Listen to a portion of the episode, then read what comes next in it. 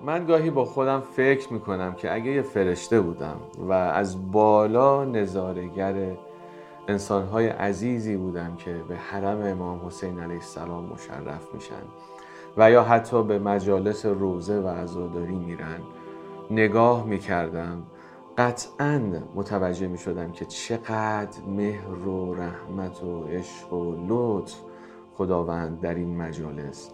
و در این زیارت ها و در این به حرم ابا عبدالله علیه السلام رفتن ها داره جاری می‌کنه نازل می‌کنه.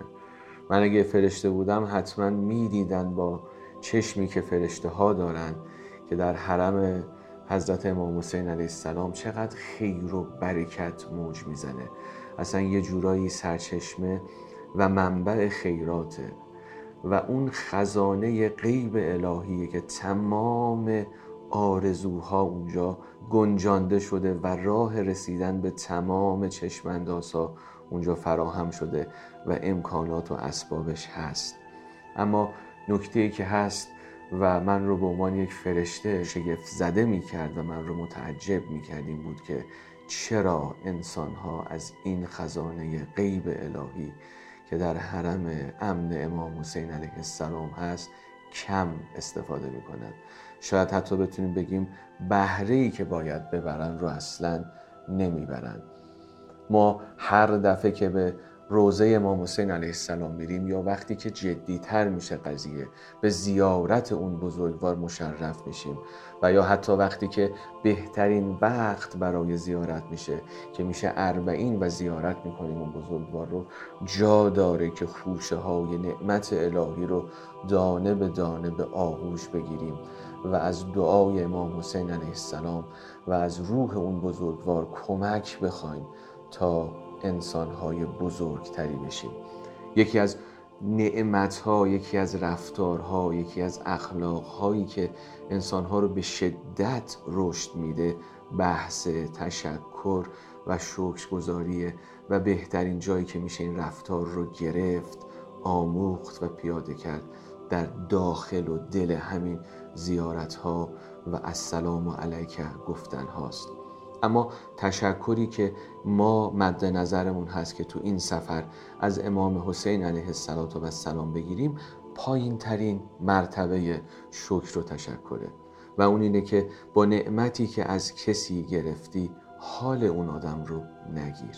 شاید سر و رازی که امام حسین علیه السلام به تمام کسانی که در اون صحرا بودن گفت یا یاری کنید یا اینجا رو ترک کنید. و در اینجا نباشید. چون کسی که در اون فضا قرار می گرفت اون بحث شکر نعمت امام ایجاب می‌کرد بحث شکر نعمت امام بر انسان واجب می‌کرد که به یاری امام حسین علیه السلام بشتابه.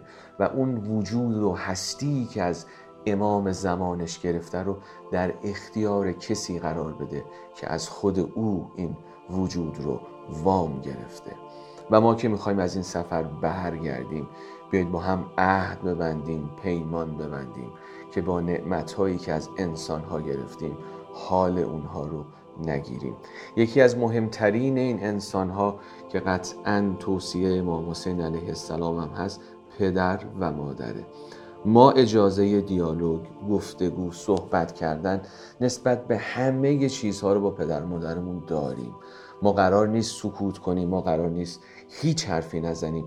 ولی اگر رفتاری می‌کنن چیزی میگن چیزی می‌خوان که مورد پسند ما نیست و یا حتی شاید منطقی نباشه نباید اون خواسته اونها رو و یا اون رفتار اونها رو به گونه پاسخ بدیم یا نقد کنیم یا جواب بدیم یا دیالوگ رو ادامه بدیم که خاطر اونها ذره ای آزرده بشه.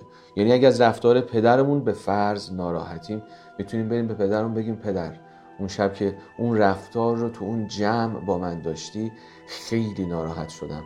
چون ناراحتی شما رو نمی‌تونم تحمل کنم. فقط دوست دارم بدونم چی کار نباید بکنم یا چه کار باید بکنم که شما دیگه اونجوری براشفته نشی.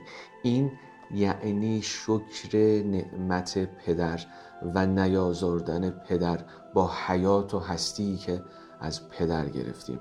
و اگر با پدر مادرمون رفتارهامون این شکل و این گونه و این قسم بشه اون وقت می‌تونیم آرزو کنیم که کاش در کربلا می بودیم و قول بدیم به امام حسین علیه السلام که اگر می بودیم تو را آزار نمی‌دادیم. با همین رفتاری که با پدر و مادرمون می‌تونیم از امروز پیشه خودمون بکنیم اون آرزوی بودن با حسین رو می‌توانیم پررنگتر بکنیم. در همون حرم و در دل همون زیارت ها از همون امام حسین علیه السلام بخواهیم که موفق به نعمت رفتاری تشکر بشیم.